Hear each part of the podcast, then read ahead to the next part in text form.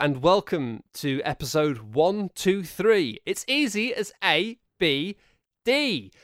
we are Shut Up and Sit Down. This is the Shut Up and Sit Down podcast. It's a podcast for people who like board games, people who are board games, or people who just want to be a board game. And this week we are all exhausted. Matt Lees, joined by tired Tom Brewster and Hello. tired Ava Foxfort. Hi. I'm tired because I stupidly got carried away and was up till one in the morning fiddling around with wires and poles and nuts and bolts. Ava, you're tired because you're trying to fix a weird computer problem involving a keyboard not typing things properly? Yeah? yep, yep, that and chronic fatigue, you know. Chronic fatigue as well. Yeah, we don't want to underplay that. That's probably a part of it. And uh, uh, yeah, Tom, why are you tired? I'm tired uh, because I've not left this room in three days. Wow. Oh. Cool. Well, Yeah, it's after we finish this, cool. you're going to leave this room. That's an order, soldier. Okay, I'll try my best. On today's podcast, we have got Ava talking about a game which involves you being a post person in Germany. Yeah, posty posty Germany. Posty Posty Germany. That may It's not the be the the correct name, but we'll, we'll come back to that very soon. Tom is going to be taking us on an absolute. Ah, it's going to be like the teacups, An- but a tour de force of family teacups. An odyssey, one might say, of An family odyssey games. of family games. The Family Game Zone with Tom, Tom, Tom. And after that, I am going to be waxing just a little bit lyrical about the marvelous Under Falling Skies, a game we reviewed on the website just recently, uh, but also it's worth talking about again because, gosh, what a peach! What a peach! What a peach! And that will be this podcast. We might be rambly, we might be strange, we might just be slightly sluggish. We'll find out. Podcast, go. I have been playing Thurn and Taxis on Board Game Arena, a game by Andreas and Karen Seyfarth from a very long time ago in 2006 when it won an award for being a good game in 2006. the 2006 award for good games. 2006 for 2006 in. I've looked up a pop hit that I could say, could reference in regards to it. Can anyone, does anyone remember anything that came out in 2006? I, I know a lot of stuff that came out in 2007. 2006, we had. Uh, uh, oh gosh, there's a lot of stuff I don't know. Uh, we had "Put Your Hands Up for Detroit" by Fedde Le Grand. Uh, we had. Is Uh, Detroit arresting me? we had. Uh, uh, I don't feel like dancing by the Scissor Sisters, or we had Shakira's "Hips Don't Lie," and then in brackets Second Time," which I, I think may have been no. Hang on, sorry. We also had Shakira's "Hips Don't Lie." They're two separate entries that happened. uh, apparently, about a month apart. Anyway, uh, and then we obviously had uh, uh, Gnarls Barkley's "Crazy" as well. So there we Oh. there we go. That's It- the sound year. of 2006. Oh, oh, I'm so sorry. I'm so sorry. We also had It's Chico Time by Chico. It's Chico time!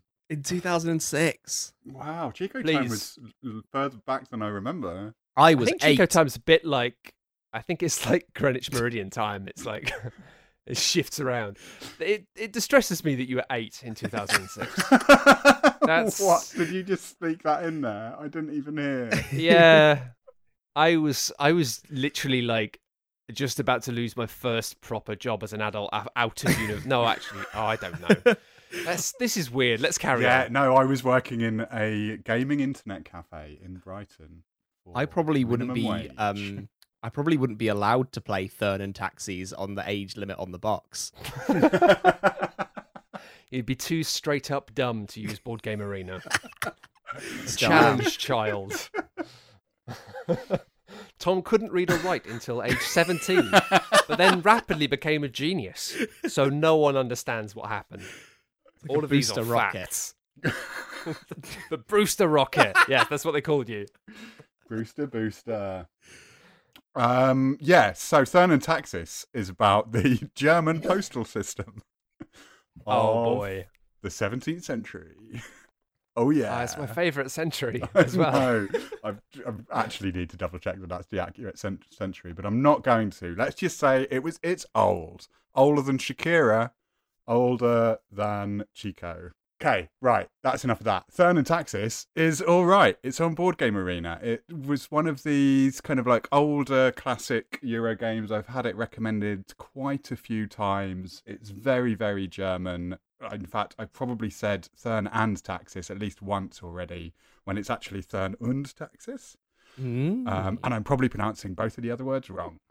Uh, but Fun and taxes, fun and taxes, go together like a fun and taxes. Da, da, da. Sorry, I had to get that out. Carry on. yeah, no, we did need to get that out. Um, it's good. You know what? It's a good game. I should tell you something about it. Okay, so Thurn and Taxis is a cute little route building game where you're attempting to put as many post offices as you can throughout the south of Germany um, by building up little routes uh, from cards that have different names on. It's got a lot of the feel of Ticket to Ride to it in terms of how you play because you're collecting cards which will enable you to place routes on the map. And each time you get a route of a different length, you get to put some buildings down.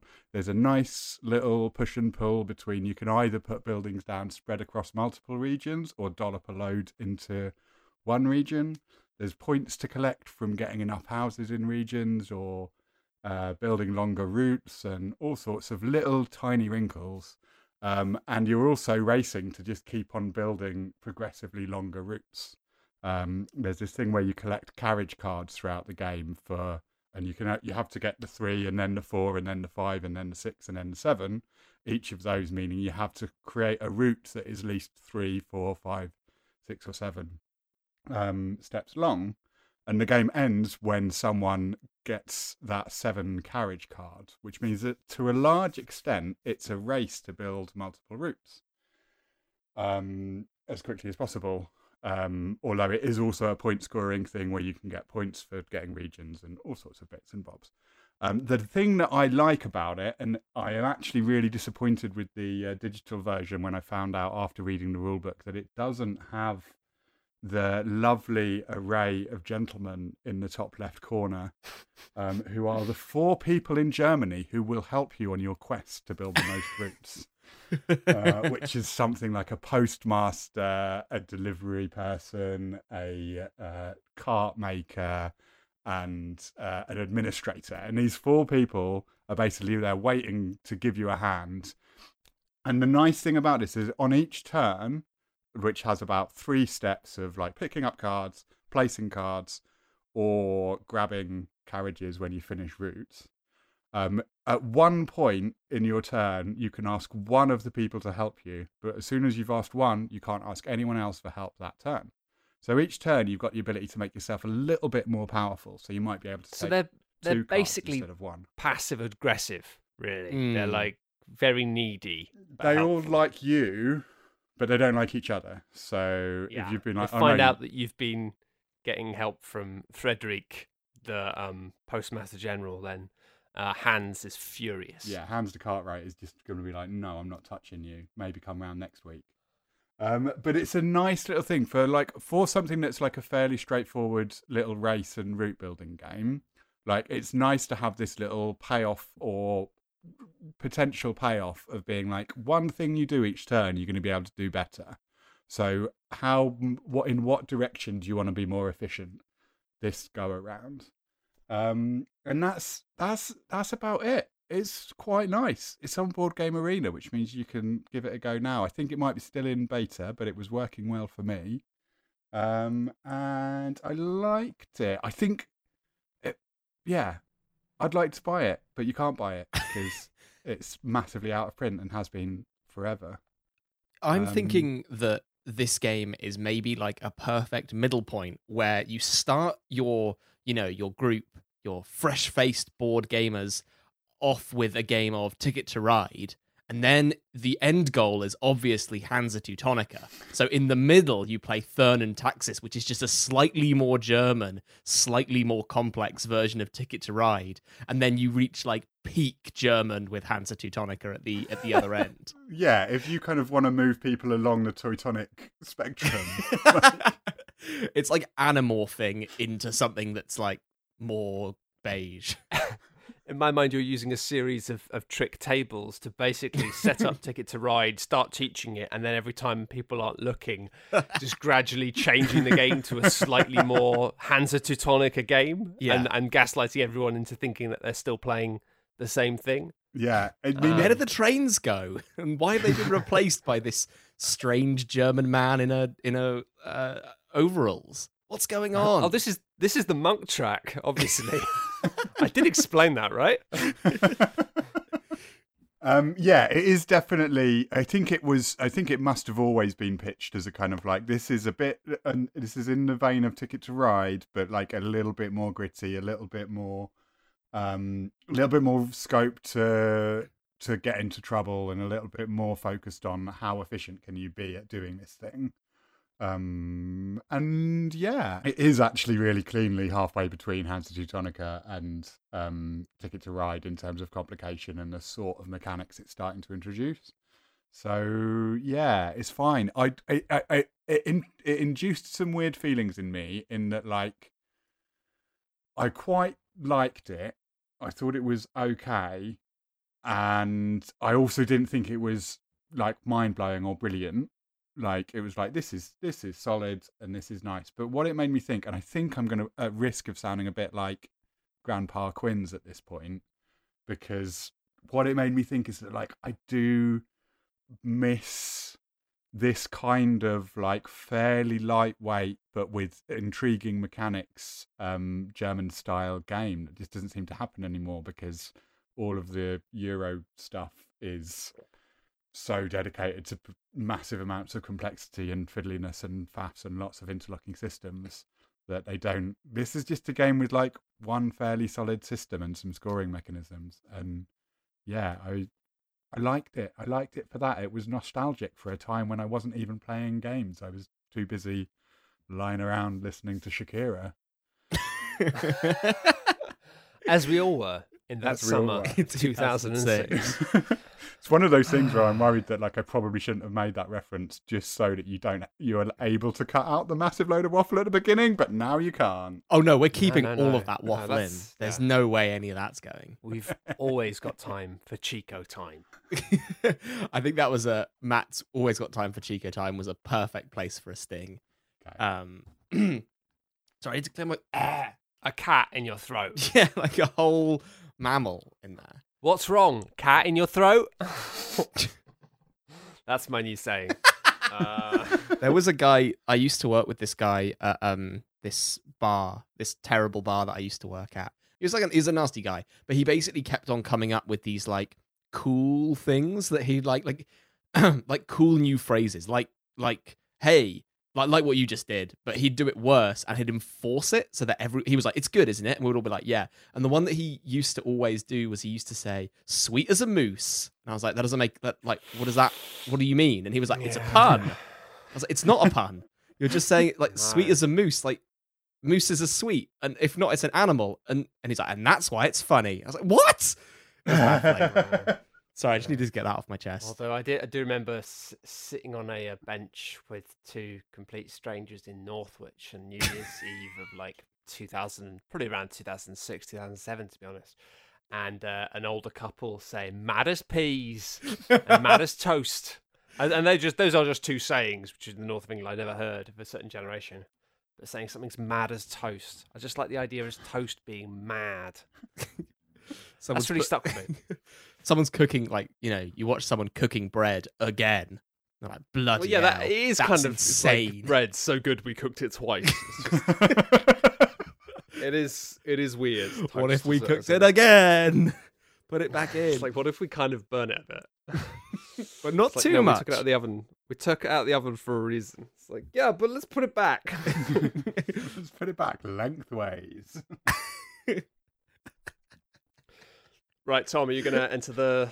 yeah, going to take us yeah. down a, a hill Wonderful. gonna Want to swoop us down a us steep hill down to Tom's into Tom's family zone. Game zone. Um, That's good. I like it was long though. Definitely. Sadly, he's already made a sting for it. So it's true. I, I have already made a custom sting. Hello and welcome. You have all been cordially invited to Tom's Family Game Zone. Game. Zone. Welcome. I got a bit of a sneak peek of that last week, and I'm, I felt very blessed. Very blessed. Long may it rain until the apple spiders inevitably find us. yeah, I really hope that we don't get a copyright strike from using just like well, a I- second I think of- if we do, it's worth it, and that's the important thing. So, Great. Okay. Well, with that in mind, welcome to Tom's Family Game Zone, a hot new Tom, you've- segment. You've, got a family, right? You've got a I've family. got them, and unfortunately, I'm locked up with them during uh, this hot pandemic that we all find ourselves in. And what better chance to playtest a load of family games with them while I have them around? Because what else are they good for?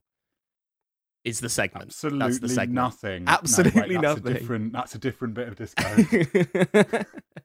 so I'm going to rapid fire go through loads of cool family games that I play with my family, starting with Cupcake Academy, which is designed by Erwan Morin and published by Blue Orange Games. In a nutshell, Cupcake Academy is the Towers of Hanoi, but a cooperative, like family weight game. Are you too familiar with the, the Towers of Hanoi puzzle? Um, little am I? stacky things. the little stacky things. Love a little stacky things. It's Oh, basic. it's really annoying. It's really annoying. Towers of Hanoi puzzle. It's basic- like it's yeah. it's one of those tiers of puzzle where like you know you can do it and you know it's just gonna take you a little while. It's like I don't like that kind of puzzle. I like that kind of puzzle where you can't work it out and then you know how to do it and it's immediately done. But it's like even once you've worked out how to do it, it's still gonna be like a couple of minutes to do it. Yeah. And You That's wish that you could just solve the towers of Hanoi in your brain without yeah. actually having a Yeah. physical tower. Yeah, If we've okay. learned anything from the Queen's Gambit, that means you need to take some drugs and lie down. Look at the ceiling. I can't see the I- ceiling properly. I too have seen The Queen's Gambit on Netflix. Haha. Uh, this episode sponsored by Queen's Gambit. Um, Sponsored it's- by chess. sponsored by Chess. I thought Chess Month was sponsored by Chess. Uh, No. Yeah, we should have, you know. Imagine probably- if we'd done chess month a bit later. We'd be laughing. Would be We'd be absolutely laughing. I don't know. Did you hear the things we said about chess in Chess Month? Yeah, that was. I mean, that was mainly my fault. So let's just keep rolling. let's move on. Basically, in Cupcake Academy, it's like the reverse Towers of Hanoi. So each player has a stack of upside down plastic cupcake wrappers in front of them, and they like nest into each other like uh, dolls from Russia. Uh, and each player rests that single stack of cupcakes on one of three platters in front of them, and you can only move them by taking the top of a stack and placing it on a different platter. So you can only go from the top down, and you can't put a smaller one on top of a big one. You've always got to nest them. So it's like the Towers of Hanoi, but upside down. So you're putting smaller. Wait. Anyway, the game is that you've got a strict seven minute time limit to fill out these assignments that get flipped from this like deck of circular cards. And the assignments show a certain configuration of cupcakes on certain boards. So, like, for example, I might need one big pink cupcake showing, one orange and one green, for example. And then, like, the person to the right of me might need like two green and one blue or something like that.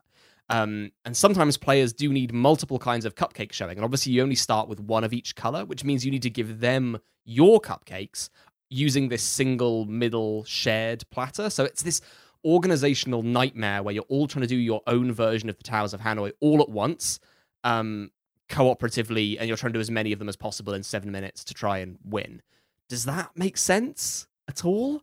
Can you picture it in your heads? I mean, it, it kind of makes sense. I can But picture it. also, it makes me think that, like, is this just some sort of abusive cupcake shop manager who's convincing their employees that they need to do this in order to be good at making cupcakes? it's it's a cupcake academy, so you're learning Yeah, but how that's to it. make It's like- But how is any of this related to learning to make cupcakes? Game. Zone.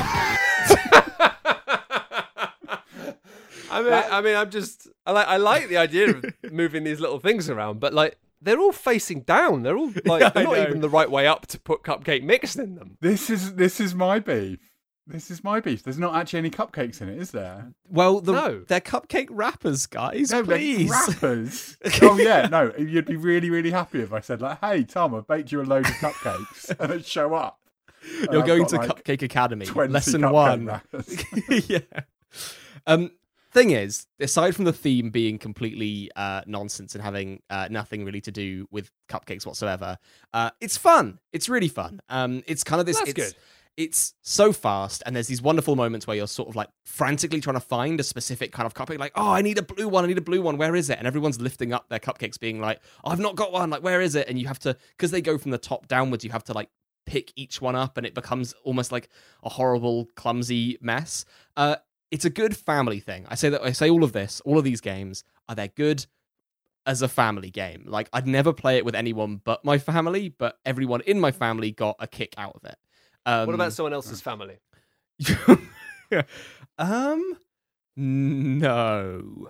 Because I just got you 10 random families. Uh, Yes. Like, statistically speaking, what percentage of them would you play it with? I'd play it. Well, I mean, if I'm in that room, it's like I can't turn it down at that point. Like once you've put me in front of 10 families and you've said, "Hey, this is uh Tom. He's here to play Cupcake Academy with you." I can't turn it down, but I'd probably enjoy Well, playing it with like yeah. maybe half of the families.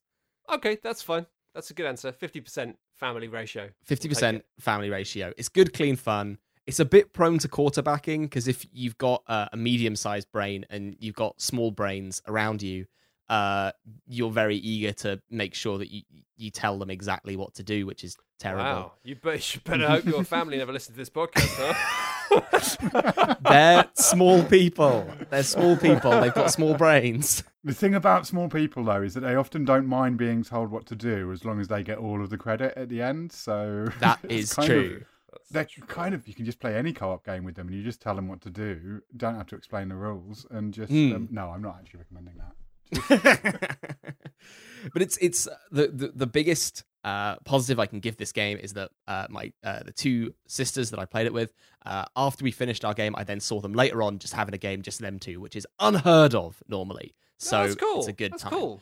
Uh, my favorite part, the whole thing, is that I asked my family for their opinions on it afterwards, and my youngest sister just said it's good because you can reuse the solid, luminous pink plastic cupcake wrappers for real baking, which really made me laugh. the idea that you'd put like cupcake mix, slam them in the oven. That is a disaster waiting to happen. I give Cupcake Academy a ranking of two granddads and four siblings. Game. Pretty strong, pretty strong start. And I mean, now that I know you have such a overwhelmingly loose approximation of what cupcakes are, I will send you some cupcakes in the next box I send you with uh, with board games in it. That sounds great. I'm excited to see more cupcakes in a non academic setting. The next game on our Lazy Susan of family games is What's Missing, uh, published by Ludonaute Games uh, and designed by Florian Sirieix. And this game is the first in our drawing game double feature because there are two drawing games on this list, and this is the first one, and it's fine. Here's how it works. I'll let you explaining double features in case anybody's not familiar with that as a concept. Uh, everyone gets a flip book uh, with an acetate sheet in the middle. So it's basically like two cardboard sheets with an acetate layer in the middle. And each round, everyone draws a card from a deck and places it under the clear plastic. And that thing could be like a Hoover, a astronaut, uh, a cherry, or something like that, right? And your job in this game is to, it's called What's Missing. So you draw around the thing on the clear plastic to depict a scene where the other players can guess what's missing. So if it's a cherry, you might draw a delicious ice cream with a spot at the top that would have a cherry in it. Uh, or if it's an astronaut, you draw space and a rocket, and they go, "That's an astronaut," and that is the game.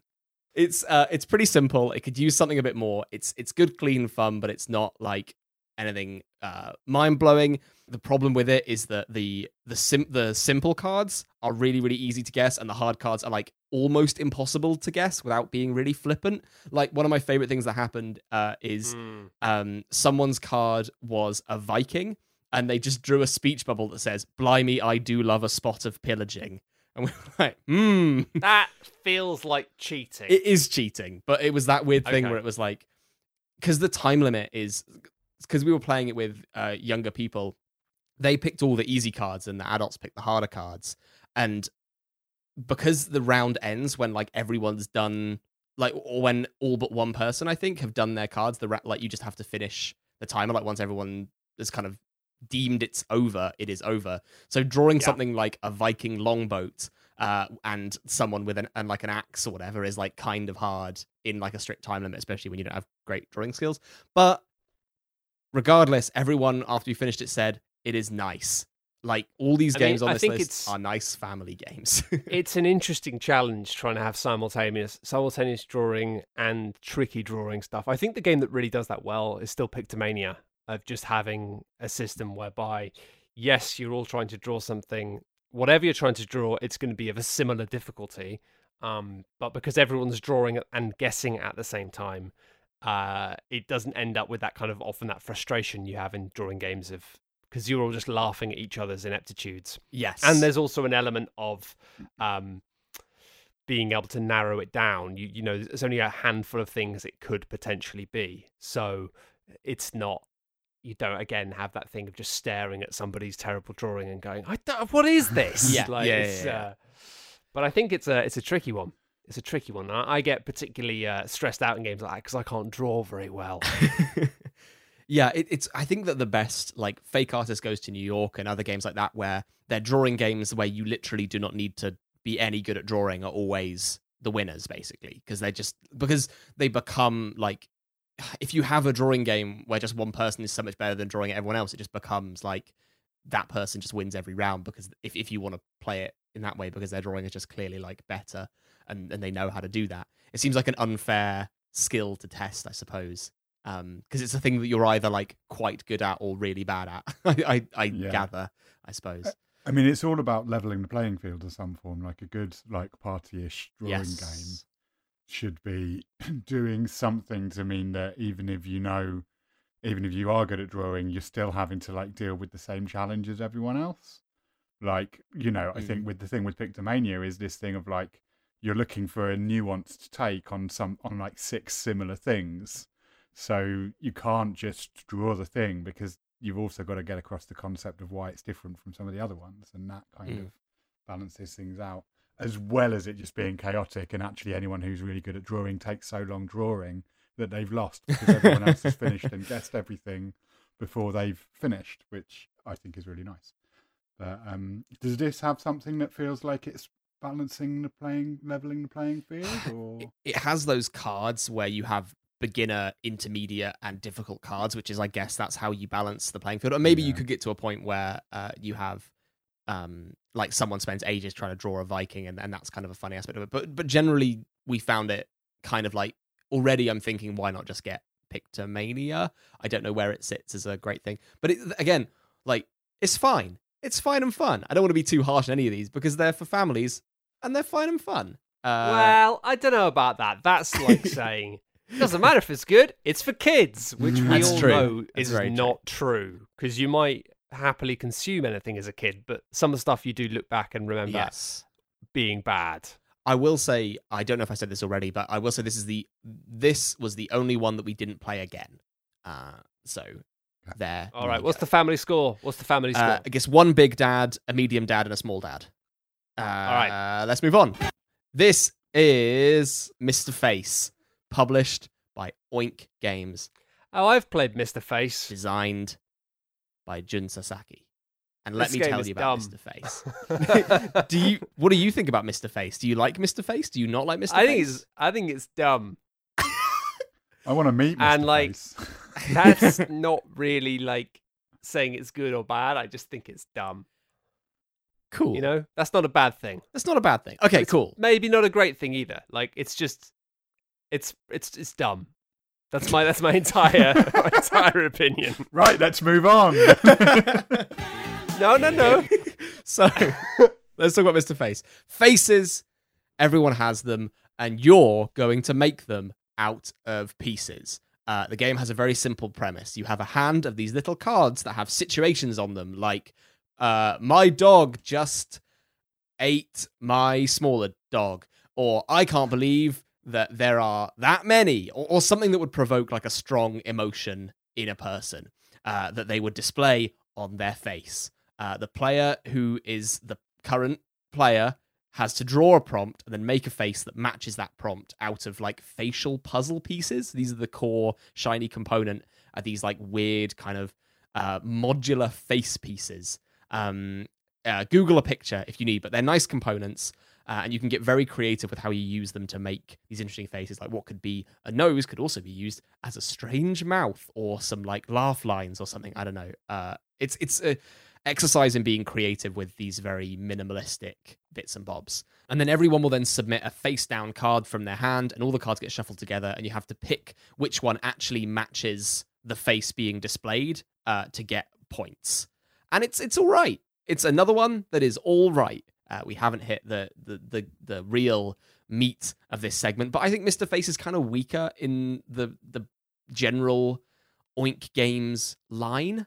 Uh, I wouldn't choose to play it as like a family game because it feels a little bit sluggish, where one person gets to do the fun thing and everyone watches them do the fun thing, and participating that Mm. round is just not as good as actually doing the face making. I suppose. I, I also found that really it didn't.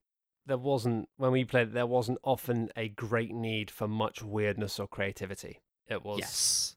It was you just made a face and then everyone got it right. It was it was a dumb thing. I played in a bar, um, but yeah, I think I'm in the same boat. I think personally, I give it like a second cousin. Uh that's it. I think I give I- it a second cousin. That's interesting. I've I got uh, uh I I rated it one cousin on uh, Board Game Geek, um, but that's fine. You can give it a second cousin if you want. Uh, opinions may opinions may I, vary. I, I, I mean, I, I can see, I can see the kids that I hang out with being well up for this. and just mechanic, like just the process of making faces out of those things. So far, this is the one that's like, ah, I can see them getting excited about. I, I'm excited about the uh, possibility of making faces here. I think it probably sounds like it's a bit of a rubbish game, but yes, what a lovely toy.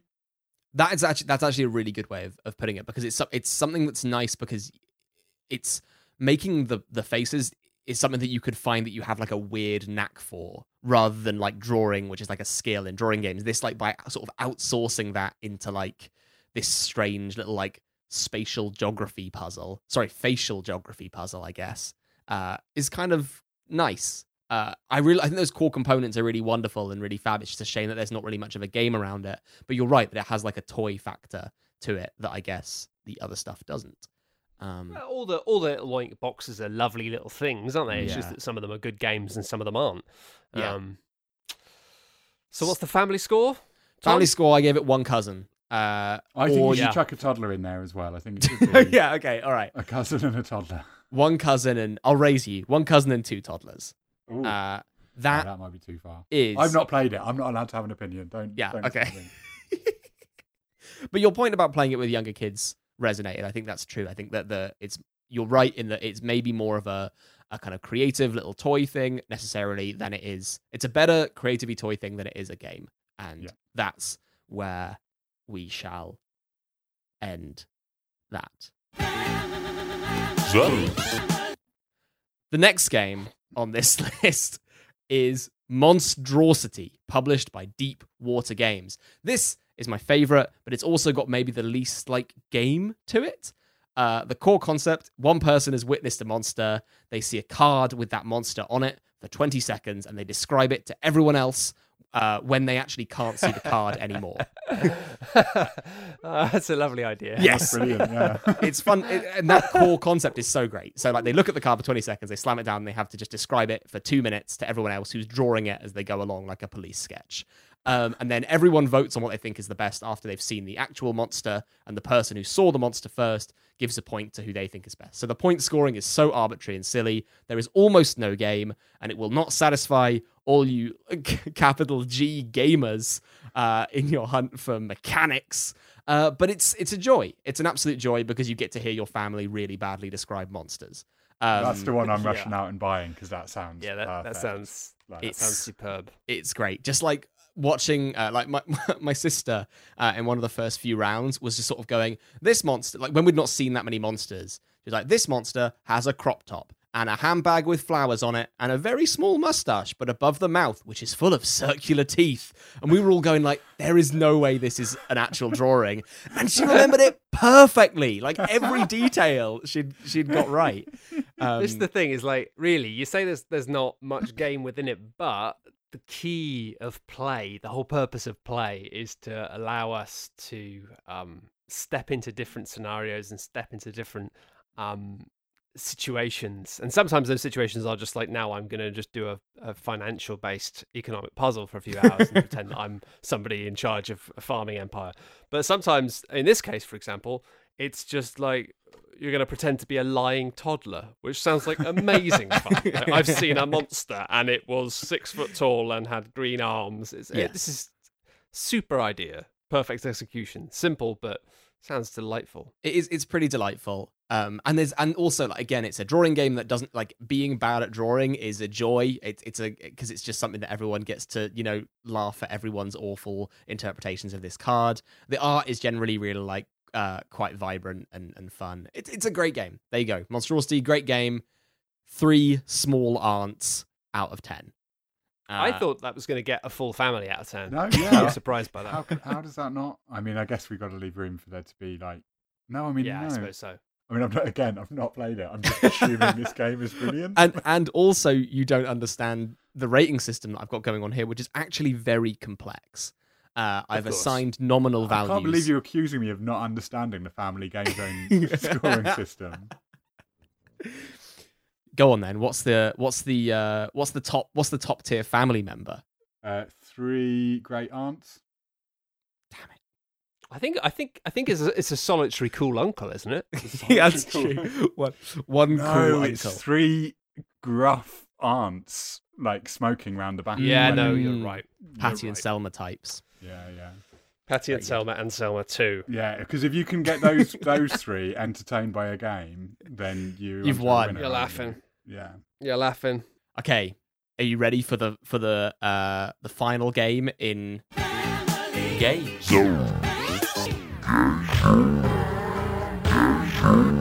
That jingle is is really it's getting loose. It's getting unhinged, and I like it. Getting me loose. It's only gonna get more. Wait, does that sound a lot ruder than This that? is our family podcast, Ava. Uh, this final game is Herd Mentality, published by Big Potato Games. This is the simplest of all the teachers. You get a question, you write down an answer. If you're in the majority of answers, so if you if you write the same thing as the other people, you get a point, and that is literally the entire game. Uh, the only thing I can think of that's additional is there's a pink squidgy cow that you get if you're the only person to answer like a weirdo. So if everyone says uh, potato and you say potato, you get the pink squidgy cow and it stops you from winning the game. And that's it. What sort of questions are we talking about here? Can Okay. we get like an an example? Some of them are like are good because they'll be like like a question that's like, what is the size of this? Like, no, actually, that's a bad example. A lot of the questions are have the same quality as a game that we talked about on an earlier podcast. Uh, actually, in the Tom's Party game zone back in a while ago, uh, called Stay Cool, uh, where a lot of the questions are just sort of pure like arbitrary speculation. Like some of them will be like left or right, or like what's the best source and things like that. And they're obviously questions that are designed. Some of them are obviously designed to produce a thing where like I'm looking around the table and I'm trying to assess like I know that my favorite source is like ah damn actually that's pretty difficult.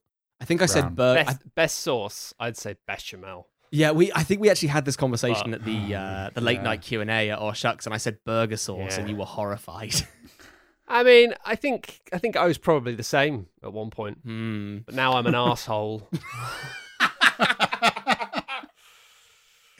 Uh, so obviously, like I'm looking at my my young sisters who won't eat anything that isn't like beige, and I'm thinking, well, they're going to say ketchup the best sauce, and then everyone says ketchup, and then they they feel happy because everyone thinks that ketchup's the best sauce because they don't really understand the game. It's great. Uh, well, it's not great. It's fine. Here's the thing. This is the thing that got me thinking about uh, family games in general, and something that I just wanted to put in this podcast, which is like ultimately every single one of these games are like good for families. Like any of these games can be a good time if you're playing with them with a youngish uh, family. And I'm increasingly finding that like the regular parameters that I use to talk about games like just don't work. Like even when I'm assessing whether or not a family game is good, they just do not work when it comes to family games because they're often almost like completely about uh, immediacy. Like the thing is, is that we Yeah. played uh, a game of New York Zoo the other day, and then I tried to teach them Skull.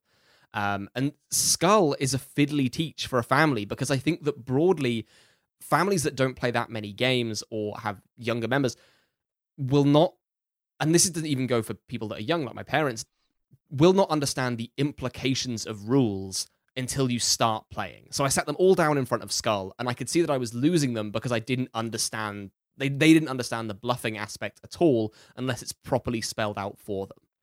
Um, like if Skull was instead called like Bluffy the Vampire Slayer, the bluffing bidding coaster game, then it'd instantly take off because the path between unique mechanic and implication is is there. It's funny though because with Skull particularly, that's the that's part of how I teach it now. As I say, now this is a game with with basically no rules, and after I've taught you to the game, you won't understand what the point in it is. It will seem a bit pointless. It won't seem like there's any game there. But then we'll play around, and then suddenly it will all start to make sense, and it will get more and more interesting. So that's definitely a part of how I teach it now. Of being because I had that experience. I was like, but where's the game?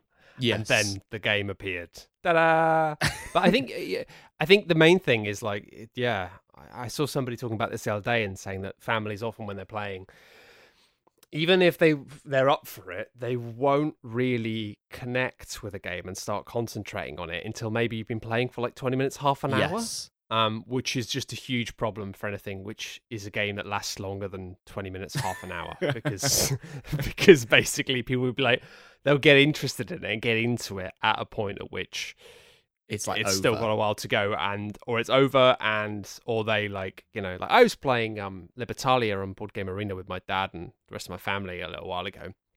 And we were like two thirds of the way into the game and he was winning by a margin and he revealed that he just didn't understand the game. And it was like and in a kind of annoyed way. And it's like well you know you've you've had plenty of options. You know it's, it's sitting there not understanding it for 25 minutes and then being like oh i don't get this like, "Well, you could have asked a question you know uh, whereas i think at least for those quick little ones like that you, i think what people can't stand is the process of having to learn rules and so really what they want more than anything is to say look let's just let's just start playing they're like let's just play they just want to play Yeah. and so anything which isn't like you can teach it and start playing immediately and then play again.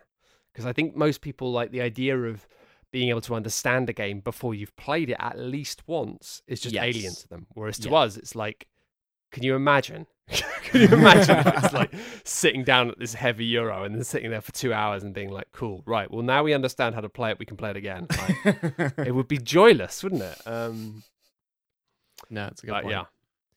Anyway, there you go. That is the end of Tom's Family Game Zone. I'm amazed if we still have uh, any people listening uh, at this point. Uh, I give. Oh yeah, I forgot to give Herd Mentality a rating. Um, seven out of ten. So I'm going to cap off this uh, slightly exhausted ramble-thon podcast with a little bit of chat about a game I reviewed on the website and on YouTube.com uh, very recently called Under Falling Skies. Now, this is a game which you may remember was covered by Quinns in, I believe, the second part of the solo games special, where he investigated all of the wonderful things you could do with a printer and yourself. Um, this is an interesting project in the fact that originally the, the, the game which you can play for free and I, I should point out at this point unfortunately as is often the way with reviews that we do the game is now sold out currently i believe but you can play the print and play version and hopefully because of demand there will be more availability of the the buyable option it's a game with nine cards really like it's a very basic thing nine cards some dice some tokens and the gist is effectively a cross between Space Invaders and XCOM. Of you've got aliens up in the sky, you've got a base underground. Can you stop the aliens from murdering you? And it is a delightful puzzle. And honestly, the the, the full version of it by Czech Games Edition, it's worth going and having a gander at in the video because it's a very gorgeous thing, and they've done some really interesting stuff to to stretch it out into a kind of a full game because mechanically it's such a, a, brilliant tight little puzzle i'd honestly really recommend checking out the print and play um, if you've got an afternoon spare on your own because it's just it's just fun decision central it's it is solid as anything i mean the general gist of it really is the fact that you have these five columns which all correspond to strips of sky going up towards the mothership and then strips of underground sections of your base. And you roll a handful of dice and then have to place them specifically on your base. When you do so, it's going to activate the room on the base that you put the dice on, to, depending on the value on that die. But then also, the ship in the sky is going to move down through the sky by that same quantity of numbers on the die. And just that in itself is a wonderful mechanic combined with the fact that you have to put one of the five dice in each column. You can't have more than one dice in each column. So you roll these dice and then you think, well, I've got this spread of things. They all have to go somewhere. And already that's hellish because it might be that you really want to put a six on a rune that lets you do loads of research, but that means a ship in the sky is going to move down six places. And generally speaking, that's just awful. Like you almost always. you always want high numbers for the stuff in your base, but high numbers yeah. are always also going to mean aliens dropping plummeting down towards your base. Um, and it's just a joyful puzzle of trying to get the right balance of activating things in your base uh, in order to progress and have the resources you need to continue throughout the game versus actually getting the ships in the sky into a position whereby you can blow them up easily. Actually, thematically, it reminds me a ton of the video game XCOM and the fact that you are got a little digger that you're sending down deeper into the ground to excavate new space to have new buildings and have more options in your base. But actually, broadly speaking, it reminded me a lot of the video game XCOM because of that that interaction between the tactical layer and the strategic layer of having rounds where you think, oh, but if I just use all my dice specifically to make the ships land on the explosion spaces, then I can put a high dice on the the um, fighter jet space and they will all get shot out of the sky and go back to the mothership. And it's really easy to become fixated on that. But then if you keep doing that and you keep just blowing up the ships, then you're not getting the other stuff done that you need to to win the game. You're not doing the research. You're not doing the kind of the broader thing. At the same time, if you ignore that and just go for the objectives, then you end up having way too many ships crashing into your base and you blow up and lose. So it has a wonderful push and pull of like when to invest in long term planning versus when to uh, deal with short term issues. And all of that is just within the core puzzle that is the print and play game. Like all of the stuff they add, um, the kind of campaign stuff and mission variants and characters and locations and increasingly like little bits of new rules that spice things up and make it slightly trickier or slightly more interesting.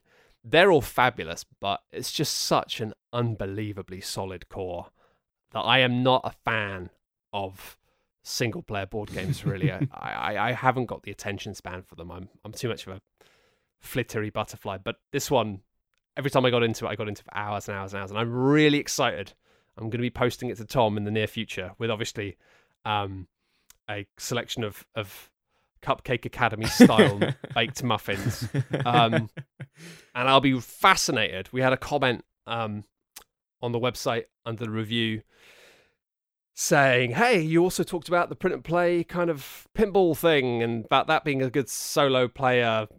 Yeah, you know the how how those compare. So I'm really excited to uh, to to revisit a couple of podcasts down the line and be like, "Hey Tom, what do you think of Under Falling Skies?" Because I'm sending my copy over. What, how's the how's the like rhythm of it as you're playing? Like, do you have to kind of whip through quite fast, or can you? Because like, I'm trying to work out what I'm trying to get at there, but like, one of the things I like about playing games solo is that you do actually have as like if you get into a pit where you have to make a really difficult decision, you can just fall into it and you don't have to worry about like someone waiting for you to take your turn because you can just be like, oh, actually, wait, I'm just gonna math this all out and play this all out. Um, is it like that, or is it kind of bosh, bosh, bosh, dice goes there, or like, yeah? How do you feel when you're playing it? It's a mix of the two. Yeah. I mean, honestly, it has, I would say, um, a mechanic in it which acts as a mental speed bump, if you will, that stops you from doing that whole I'm going to zoom out matrix style and plan every move and do a perfect turn. And the fact that of the five dice you're rolling every turn, three of them are grey and two of them are white. And every time you place a white dice on the board, um, you have to re-roll all of your remaining dice. Yeah. Which is effectively means that two out of your five turns will re-randomize the rest of your dice. Yeah. And so you can, if you want, look at what you roll initially and completely plan it. And then it means you can know for sure that four of your actions are going to be 100% certain, but then the last one is going to be completely randomized. And presumably so that's it kind like of. a temptation because, like, oh, that means I can do three actions and that'll be great for then, and then I'll re-roll everything and everything will be perfect.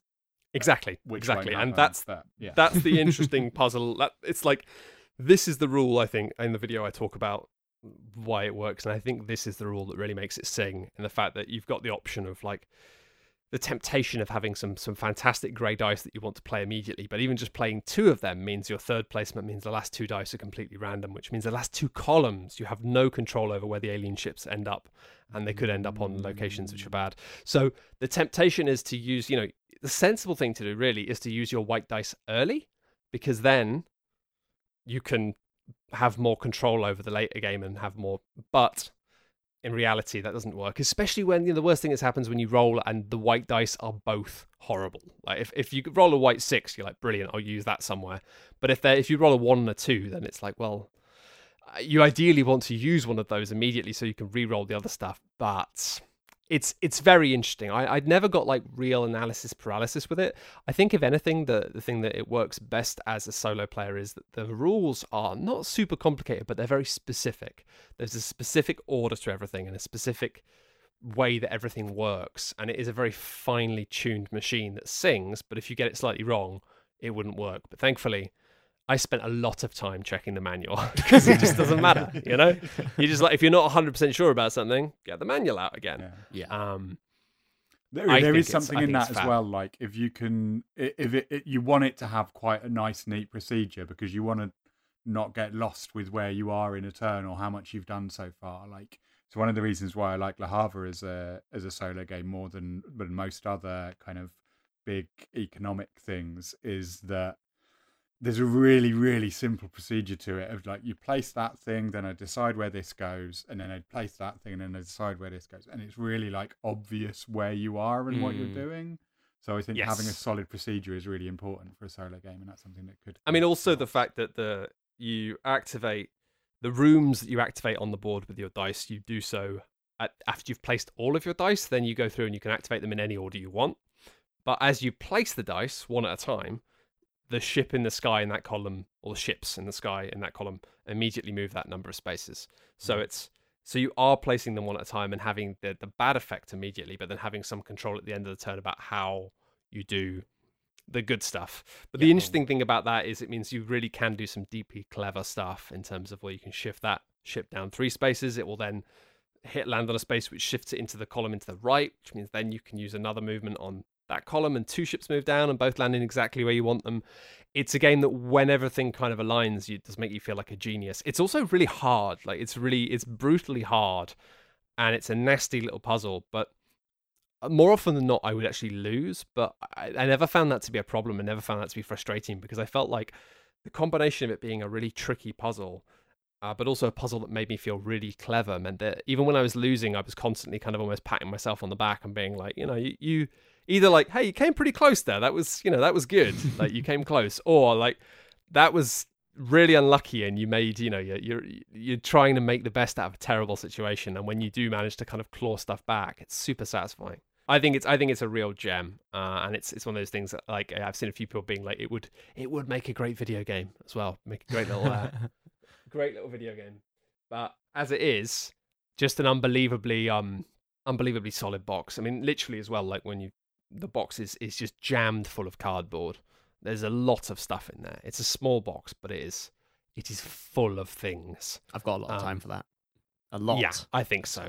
Especially for a single player game. I think you know the only thing i'd say in the uk is like it does take up a hell of a lot of table space. Mm. it's not it's not like you can just have a corner of a kitchen table and do it. It's like it's pretty like loud and proud. Like yeah, I'm going to play this game on my own now, and I need need and I must commandeer a, a, a Yeah, large like- table.